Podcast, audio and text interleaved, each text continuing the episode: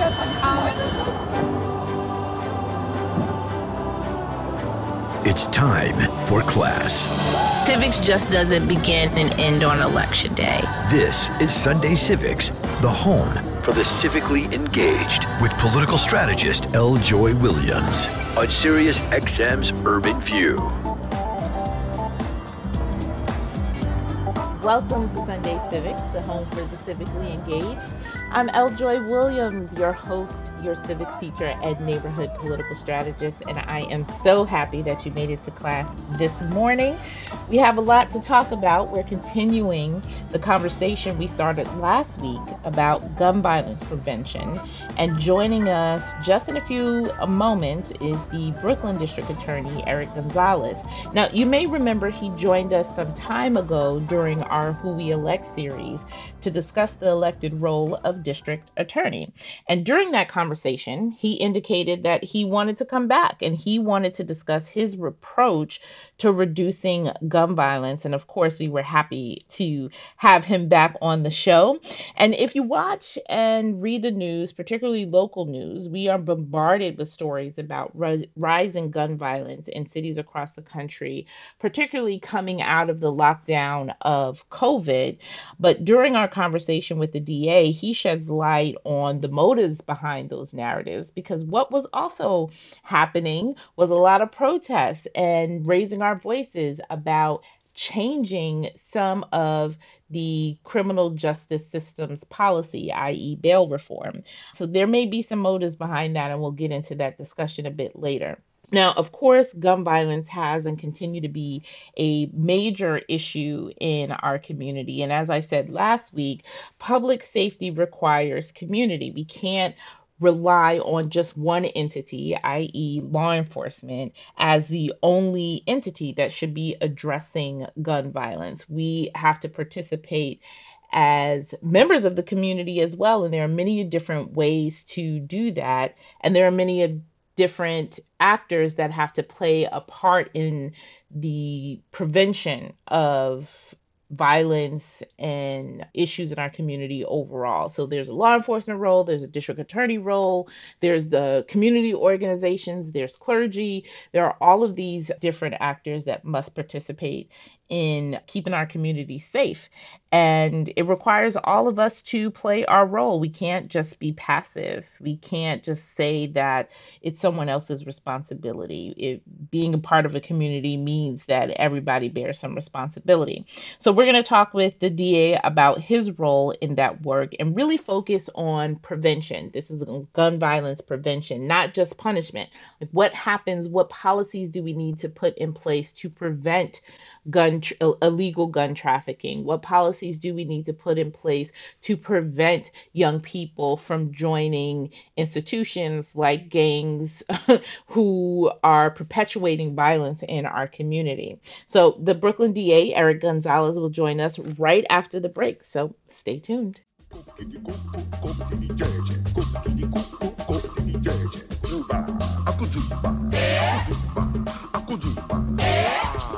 All the wahala, all the problems, all the things that you think that you must do to start in this world.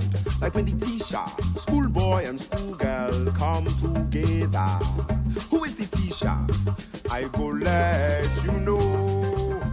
Welcome back to Sunday Civics. I am delighted to continue our conversation about preventing gun violence in our communities. As I said in our previous episode, prevention of things like gun violence, doing the community safety work overall requires community. There are many different actors and participants in preventing gun violence and preventing crime overall in our communities.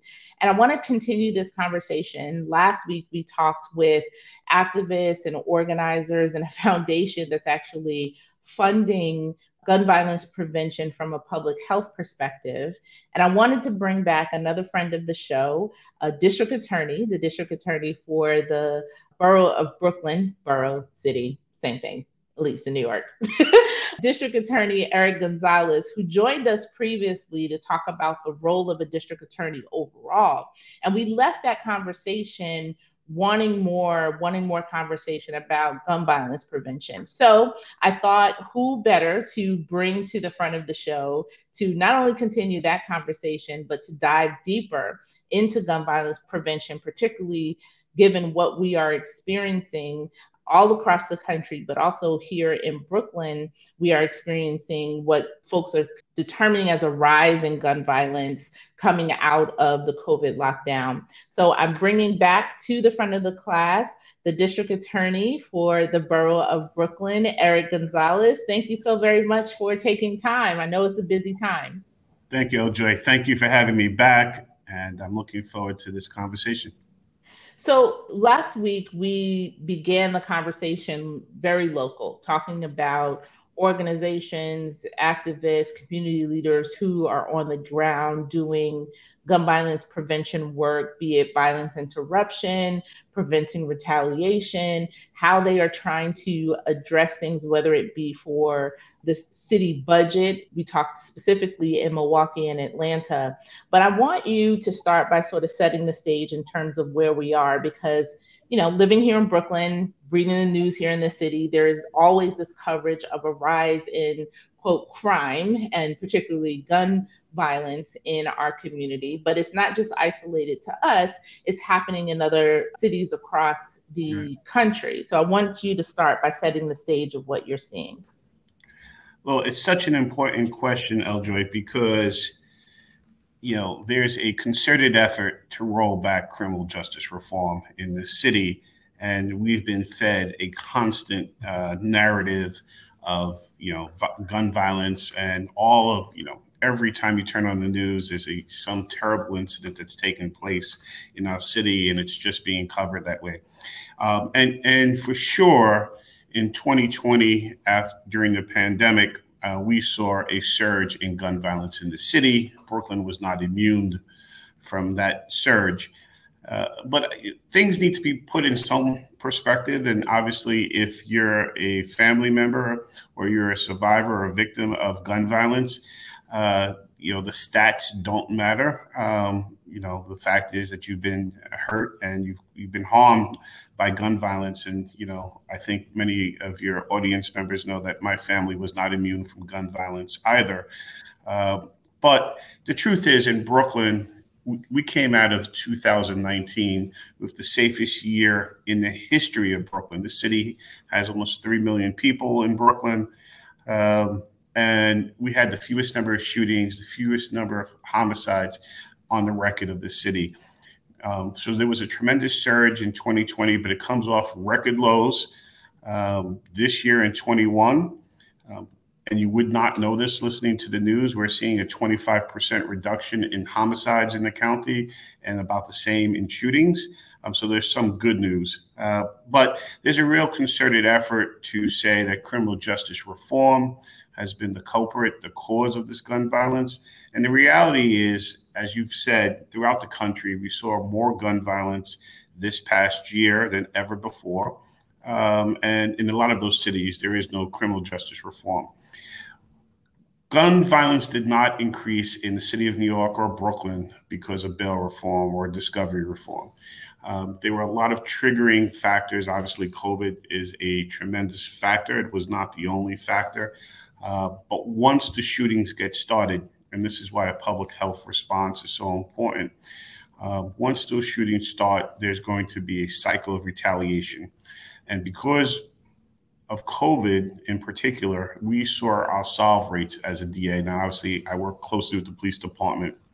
We saw the solve rates drop down to, in some cases, single digits.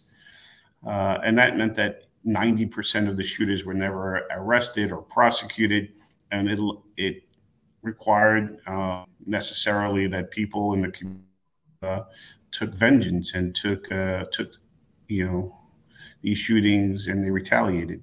And once we started to solve these shootings, we see that the retaliation is coming down, and we're going to get to a safer place. But I think it was so important to set the stage of the reality in New York City and Brooklyn. While, yes, gun violence is up, we're not back to the 80s or the 90s. In fact, in Brooklyn, we're pretty much where we were in 2016. And I say that because in 2016, the mayor of the city, was bragging that we were the safest big city in America. So I just needed to put some perspective on what the issue is right now. I think that is such an important point to make. I was recently on, I think, PBS, and we were talking about somehow the conversation about bail reform came out, and one of the Republican consultants was like, oh, this is, a travesty what's happening in our city, and it's because of the bail reform. And I was like, whoa. I'm not going to let you be on TV and continue this narrative, at least while I'm also here, right, to say that because we did this reform, it has resulted. And I was like, show me the number, like the direct correlation, not your made up numbers, but show me the direct correlation where that is happening. And so I really think it's really important, because we talk about on the show, just as we're digesting news, we understand that things are sensationalized, things are part of other people's agenda, and to really put into context the numbers in comparison to other years, in comparison to what is going on, and to know that people are feeding this narrative so that they can either pull back reforms or to put further criminalization, pieces in place. And I think it's important to set that stage. And in 2016, when I became the acting district attorney of this county before I was elected, I started my own bail reform program. I started to do many of the things that we're doing now on a statewide level in Brooklyn. And I think it's so important to take note of that, because from 2016, when I took office, until the end, the start of the pandemic in 2020, gun violence was actually down 38% in the county, and homicides were down a full third.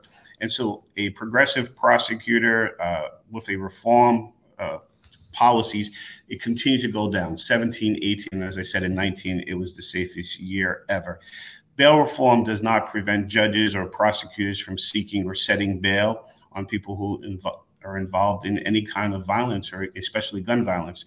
So to attribute the rise in shootings on bail reform when bail is able to be set, in my opinion, appropriately set in gun violence, it's really just, fear mongering. Yeah, I think that's really an important part to say. So I want to talk a little bit more about what a district attorney's office, what role do you play in gun violence prevention?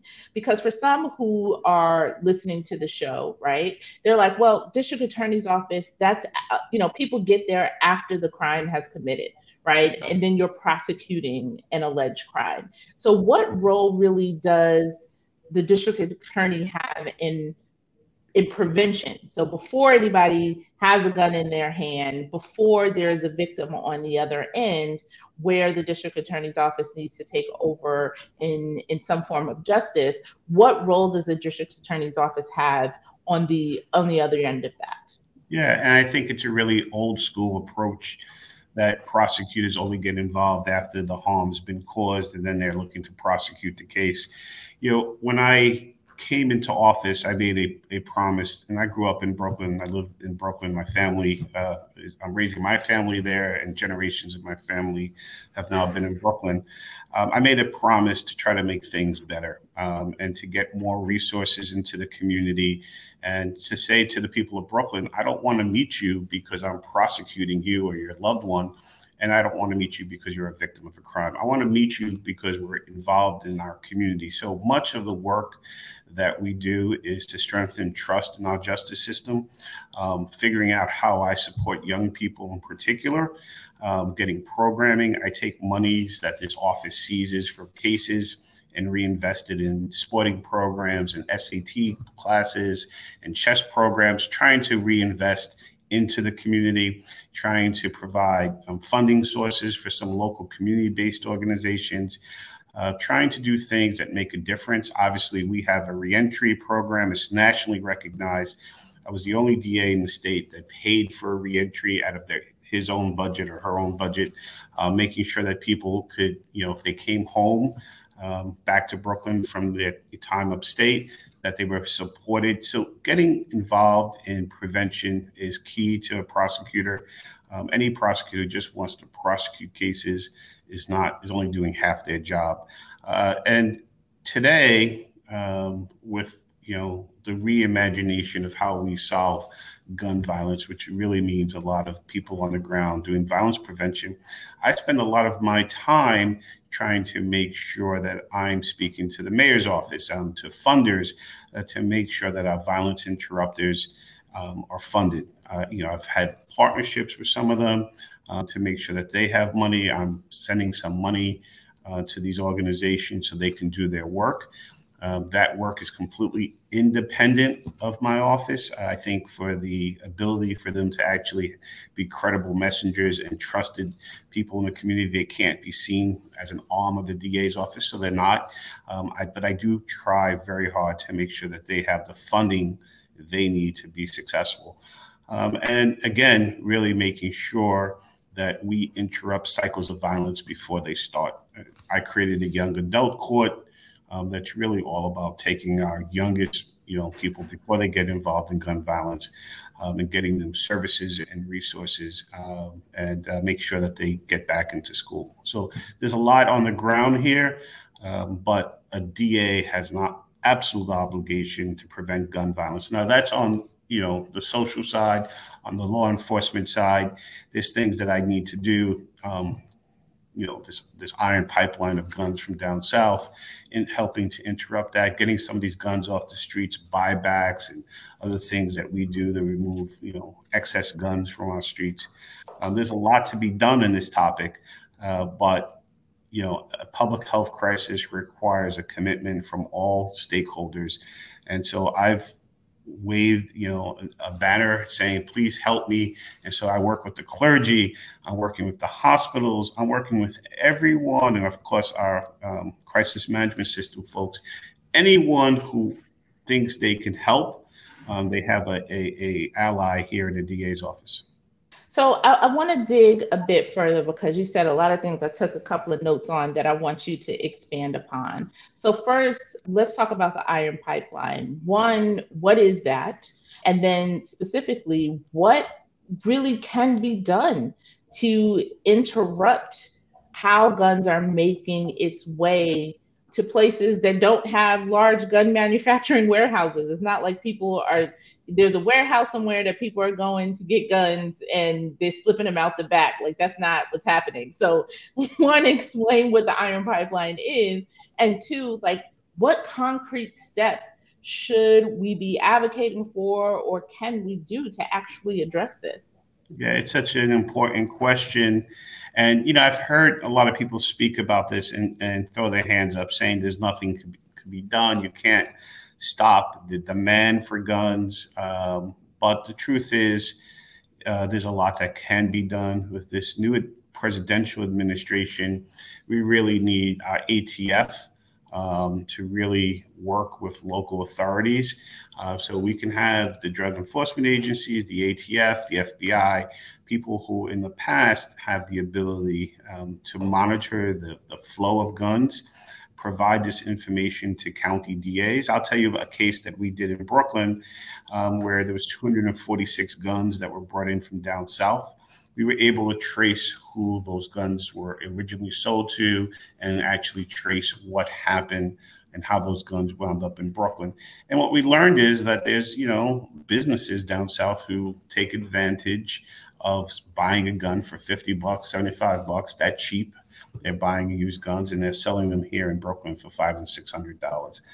So we went down to Virginia in that particular case, and we arrested a number of people who were part of that illegal operation. The ATF, our federal authorities, can help us by tracking straw purchasers and people who buy regular guns. We see people are buying 10 and 12 guns a week and then claim they all get lost, and everyone turns a blind eye to that. The federal government has the ability to identify those people, and then we're able to then do some enforcement on that and continue to do some surveillance to make sure that these guns don't move north. So that's a big thing. But the bottom line on this iron pipeline, we have states in the South in particular, and Pennsylvania is also a problem.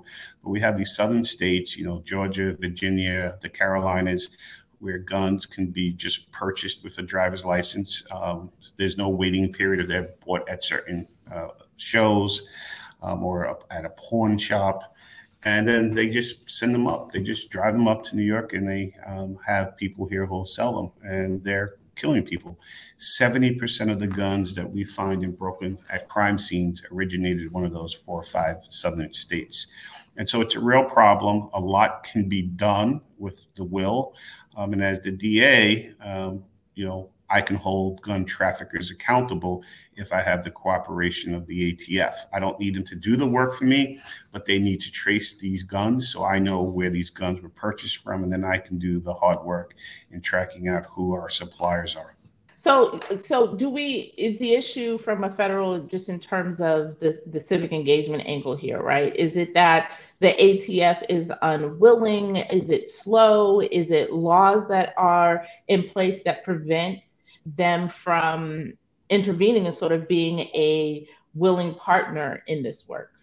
Yeah, I don't think they have the will to do it. Obviously, the NRA and other pro-gun lobbies have historically been against the ATF doing too much. And in fact, there are laws against them sharing information about gun ownership and who's sending, you know, buying guns. And there's a lot of problems in terms of getting the information.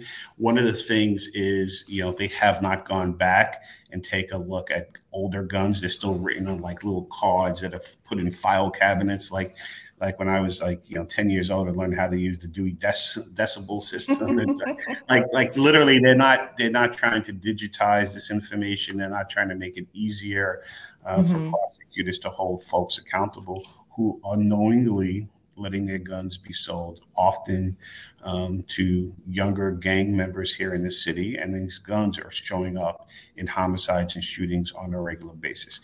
We can do something about it. I also think, you know, there's a lot of information that can happen. In the past, you know, we've had people who have informed us about who these, you know, these networks are, and we can infiltrate them and break them up.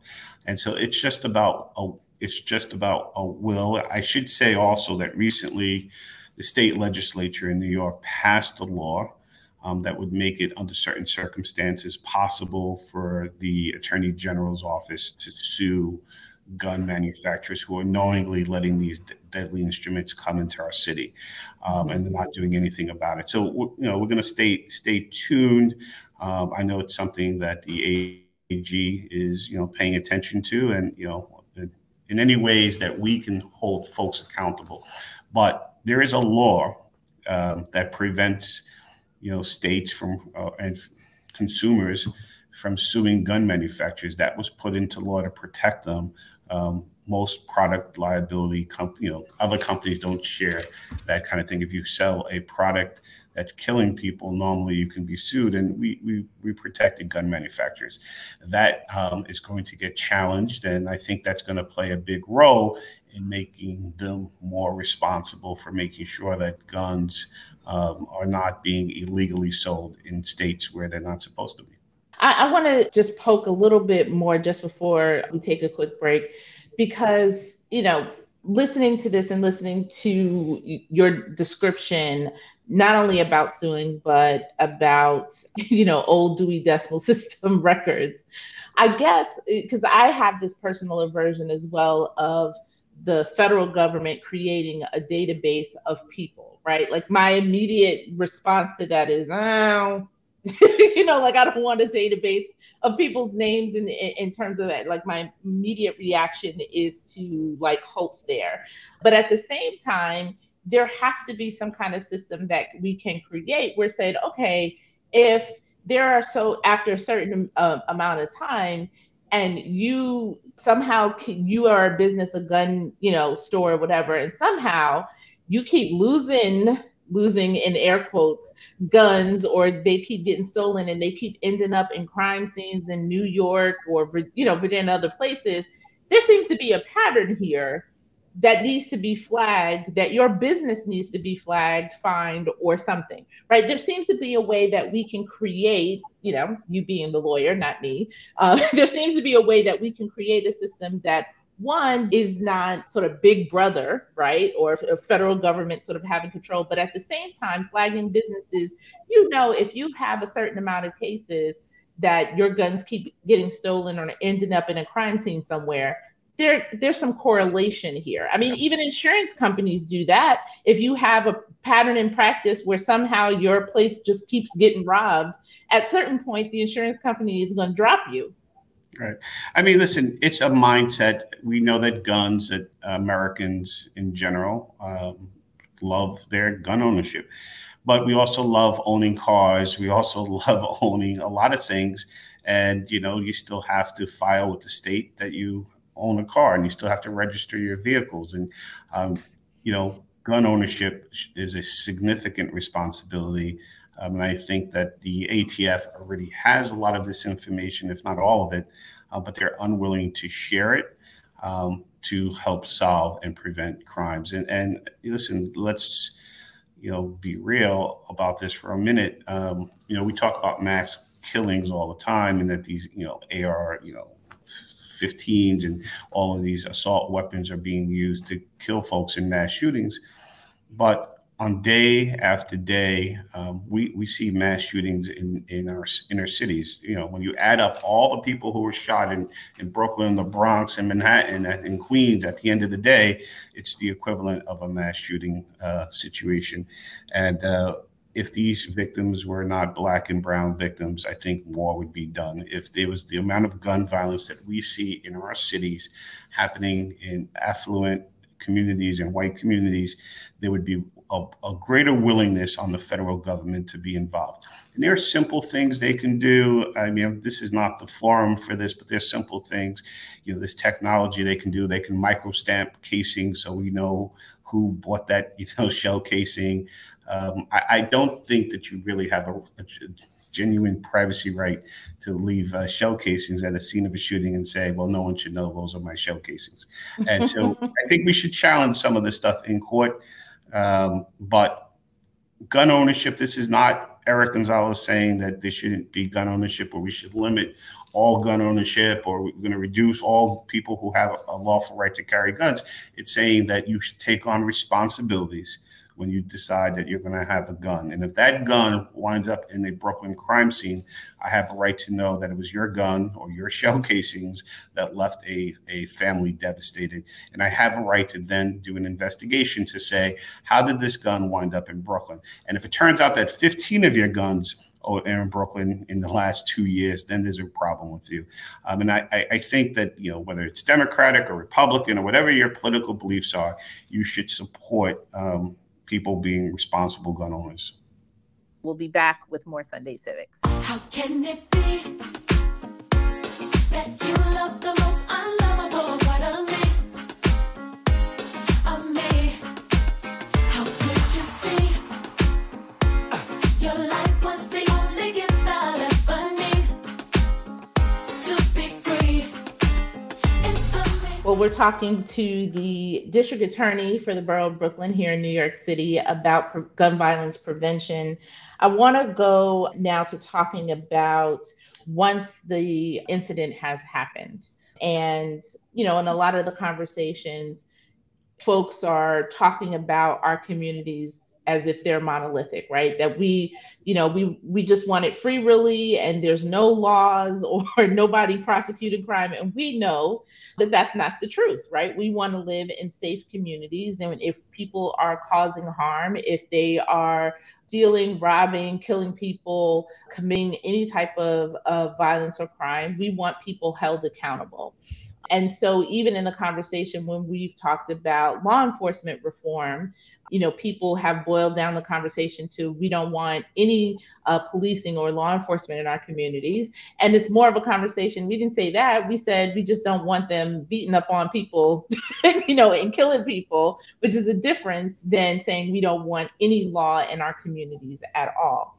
So how do we equitably get to justice in situations where a crime has committed, where shooting has happened, and you have to hold people accountable, but also not continuing to create or feed into a criminalization of Black and brown communities. Like, there has to be a balance. And what, in your mind, as the chief law enforcement officer, right, here in Brooklyn, how are you balancing your reforms that you have obviously engaged in and your office engaged in, and also seeking justice for victims and preventing crime in general? Yeah, so it's such a relevant question, because our justice system and public safety ultimately merge at the point of fairness. If we want Black and brown communities to feel that the justice system actually protects them, they have to feel fairness. And so when you have racial disparities at such high levels, when 90-something% of the people being prosecuted for simple possession of marijuana in Brooklyn were Black and brown, when you look at traffic stops in the county, and 75% of the people stopped in, on traffic infractions are Black and brown, although we're, about 40-something% of the drivers. And when you look at things that cause people to think we're not being treated fairly in the policing systems and in the court systems, then you don't feel that that system serves you well. It makes it harder for people to trust the system. And quite frankly, you don't feel the system cares about you. So when you're a victim of a crime, crimes don't get solved. So how much does the government care about Black and brown lives? And then when you're living your life, you feel like the government is continuously poking you and trying to jam you up. And so for me as DA, I have this very, very strong commitment to making sure that this county is safe, and really one of the safest big cities in America. A really strong commitment to fairness and justice, and letting people know that, these things do matter, that racial inequities and disparities in our system need to be addressed, and not just simply said, well, that's where crime takes place, so you're going to see many more Black and brown people. We have to reject things that are just not true. If we're only treating certain communities a certain way, then we don't have a just criminal legal system, and people will reject it. And I think, the challenge is that's how, and that's why often people are unwilling to cooperate with the police and the DA's office, because they have never experienced true fairness from that system.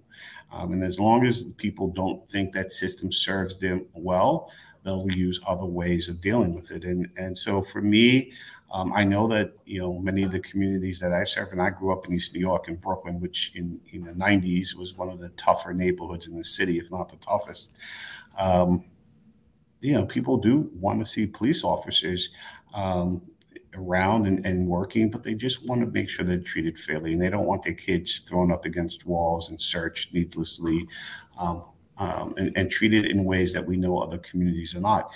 And I'm going to say it, I was upset during the beginning of COVID because I thought that, there was policing systems differently in Brownsville and East New York, and people were being, arrested for social distancing and for not wearing masks. And then, in other parts of Brooklyn, I saw police officers handing out masks. And so it's important that we say that, whatever is good for the goose is good for the gander, but like we got to make sure that people are treated fairly. And saying that you want a system that criminalizes folks a lot less does not mean that you don't want people held accountable. And then the final thing, and I think it's really important to say this as the district attorney, accountability is not the same as consequences or punishment.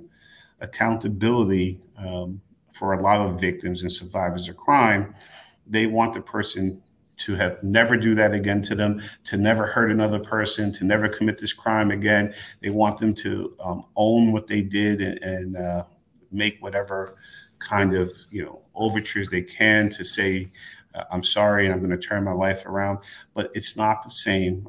All victims and survivors of crime don't want to see another Black and brown person thrown in jail. And I know that for a fact because I talk to victims every day.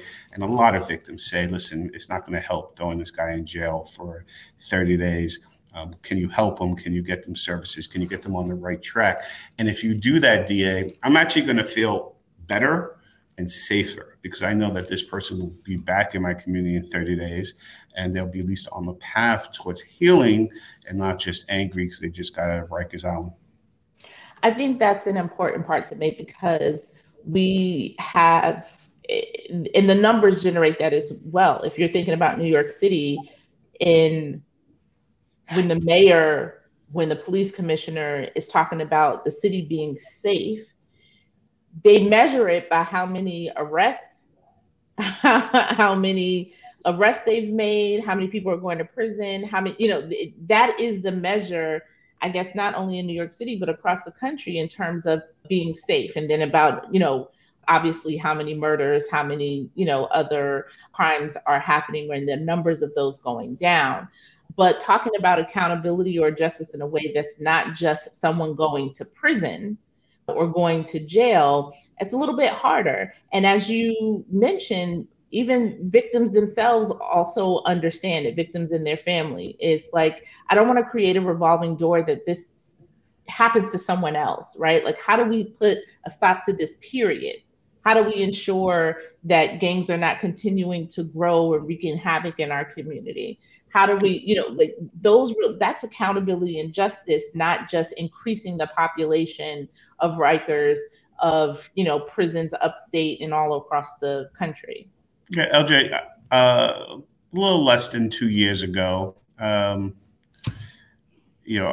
neighbor comes to my, my door and says, hey, I think somebody's breaking into your car. So it was actually during a snowstorm. I actually, jump into my clothes and run outside. And in fact, there's someone walking away from my car and it had just snowed. So I'm following the footprints and I come across the guy who has like some belongings that, clearly belong to my wife. Right. So police were called, he's apprehended. We caught him. He's caught red-handed. And so the case comes, into my office. It happened in Brooklyn. So, it's a conflict. I'm the DA. So I say to the defense attorney, hey, I'll recuse myself. We'll send it to another DA to handle the case. But just so you know, I'm not looking to send this guy to jail.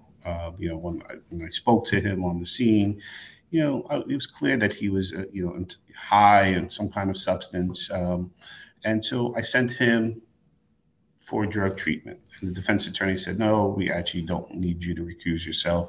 You're offering drug treatment. My client's interested in drug treatment. And people, I think, thought that I was doing that because I was the district attorney. That wasn't the case. It was the case that I don't want him to break into my car again or to someone else's car. And so he'll get 30 days in Rikers Island. He'll come out, and if his addiction isn't dealt with, he'll be back at it. And so getting him into treatment is what I wanted as a person, as a citizen. I didn't, and really as a community member. Like, I want my community to be better. And so this guy he actually lives in my neighborhood. And I just, as a person, forget about my title, but as a person, just said, let's get this guy back so that he's not breaking into my neighbor's car next time. And so, and I think this is what accountability means, right? Like, he was held accountable, didn't spend a day in jail, but he was held accountable. And, I'm not tracking the guy. I don't know what he's doing, but, I heard he graduated from this program and he had kind of, taken some positive steps in his life. And I actually, as a crime victim in this case, I felt better. I felt like it's less likely that this guy is going to be back at, breaking into cars. Yeah. Yeah. I mean, that's really, if you want to prevent gun violence, if you want to prevent crime, is getting to the root of the issue. Right. The root of the issue for most of these, whether it's young people joining gangs, the root of the issue is they need a sense of family. They don't have any other places to be. It's because of the situation of their community. It's either you join this gang, you join another one, or you're harassed all the time, right? Like, it's getting to the root causes of what results in people committing these acts. Now, going back to something that you said the last time you were on the show, you said something, and I think it's also in a report that your office did about gun violence overall, is if you're talking about the bad actors, you know, in a community, not talking about the folks that you, like you just mentioned, someone may have a substance abuse problem, a mental health issue, young person, and gang, things of that nature, you can redirect people in most cases. But then there is the percentage that are just bad actors, right? And as you've said on the show last time, it's in your report, you know who those are, who they are. Law enforcement know who they are. The district attorney's office knows who they are. If it's a head of a gang who's particularly violent, you know who they are. Why is it, what is needed in order to address like those harder issues, like the gang who's always recruiting the young kids instead of leaving them alone and letting them have prosperous lives, the person who is consistently trafficking guns, who consistently shows up in your office or in cases for a murder and theft? Like, what is there anything we can do about that? Yeah, so it's such a insightful thought, because what we've seen and in this office, and I think that all my colleague DAs will say, is that it's a really small percentage of people who are driving the violence. It's, you know, if you live in a housing development building, it's that one or two families that move in and, you know, are causing a lot of havoc, or that one, you know, bad apple that moves onto your block. It's not the entire block. It's not the entire community. And we're going to talk about young people in gangs. A lot of young people are in gangs because they need to be in that gang to live in that neighborhood, but not every gang member is going to pull a trigger. Not every gang member is a particularly violent person. And it is really a small percentage of folks. And we estimate in Brooklyn, it's less than 1% of our community that's involved in gun violence. We know, as you said, who a lot of those people are. They turn up at the scenes of shootings over and over again. They may not be the trigger person necessarily, but the one who brings the gun. They're the violent offenders. And we can work with those people, and we can build cases against them and incapacitate them. And I've done that in Brooklyn. We did a small number of investigations and takedowns into head gang guys. And we brought down the shooting rates right after those cases were done. I mean, we went like, just recently, one of the cases, we went like 4 months without a shooting after we arrested a very small number of people. So we know that we can do that from the enforcement side. But I also think, and it's important to say this, that I also support doing that from the persuasion side, like, you know, having people work with some of these, especially younger folks, to say, listen, you've been involved in the life, you did what you did, but now we want to move you away from that life, and we want to break you away from the gang culture. We want to break you away from the guns. And there are people working on that. The city of New York is about to bring on a very new program that's been done in other big cities to take people who we believe are, you know, possible shooters, or, you know, investigations think they've shot people in the past, but they haven't been arrested and there's no case to be made, and say, listen, we're going to provide you with a tremendous amount of resources to get you to be a leader in a productive way and to put down the gun. And we're going to put resources into you so you stop the violence. And some people may think that, you know, that's not the right approach because they've done bad things in the past, but it's exactly the right approach to say to folks, we're going to pay attention to you, we're watching you, and if you committed a new crime, we're going to arrest you and prosecute you and send you to prison. But right now, you have an opportunity to stop it and to turn it around. And it's the right approach because, you know, as a person who lost a brother to gun violence, if we can stop that person from hurting another family, another individual, then we are going to make a tremendous difference in this county. So let's make sure that we don't always just think about the consequence side of what law enforcement can do. There's a lot we can do to put people on the right track and get them mentorship. And when you're successful at pulling out a major gang member and turning their life around, it definitely allows other people who are much lower in that gang to say, hey, he got out, I can get out, and I can turn my life around, and I can raise a family and be productive and not wind up dead or in a lot of cases. Well, thank you so very much, DA, for, an insightful and thorough conversation about this. As others are thinking about our final thoughts here, how they can, one, try to work to make sure they have DAs that have similar views to you in their city. We talk about that, but if you can give your thoughts as a district attorney, what would you want from a community? I imagine, and you're open, and I know you are, to having the community be a part of keeping their community safe, right? And what are some things you can tell people that they should do?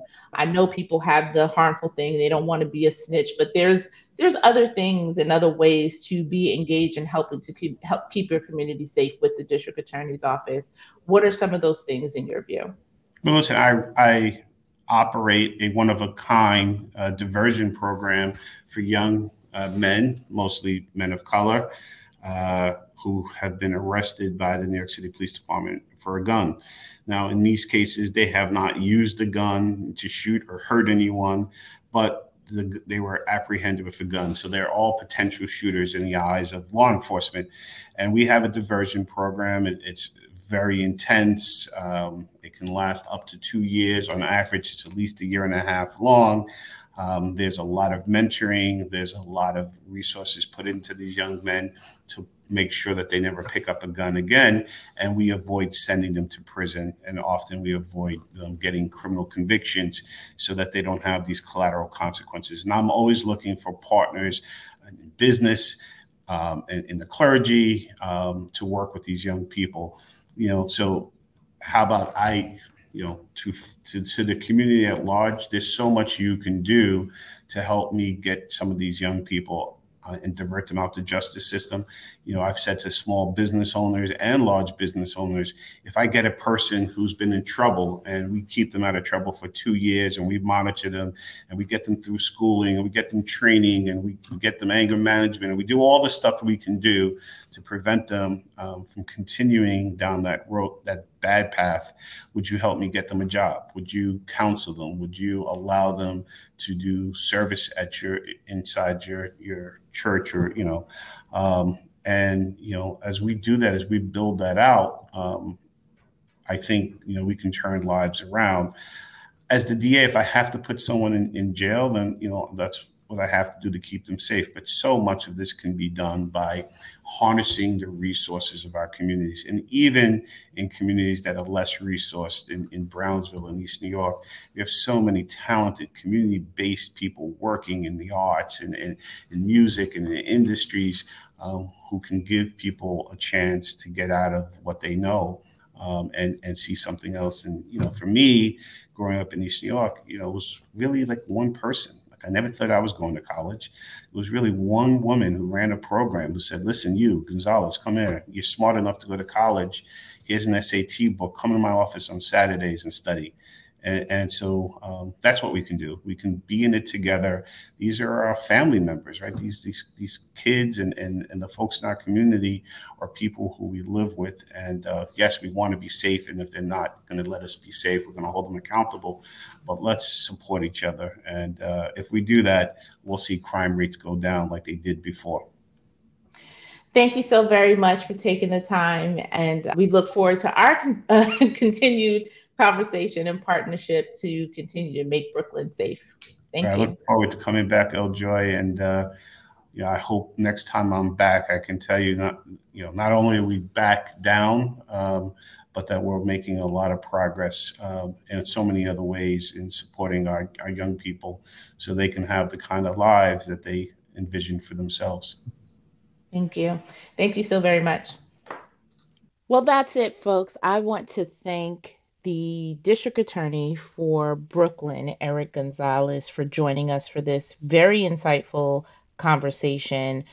I have a lot of things to think about following that conversation. A few things that I'm thinking about getting into some good trouble about on how we can challenge both local, state, and federal entities to take a greater role, or at least not stand in the way of trying to reduce the trafficking of illegal guns.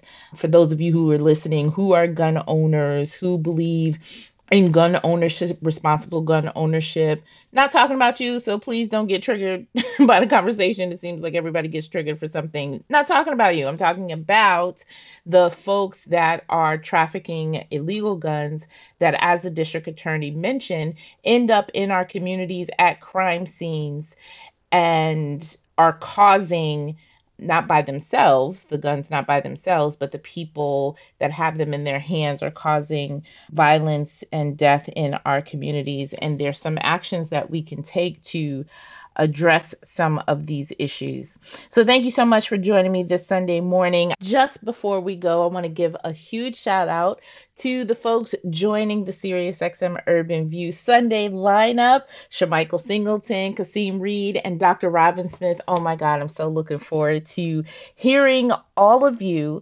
So don't turn the radio off. Don't turn Sirius off. There's a great conversations happening on Sunday here on Sirius XM Urban View, actually happening every day. So you never have to turn the radio off. Thanks to all of you for listening. Stay tuned for more great talk, more information, more education that we should use to take action in our communities. Have a great day.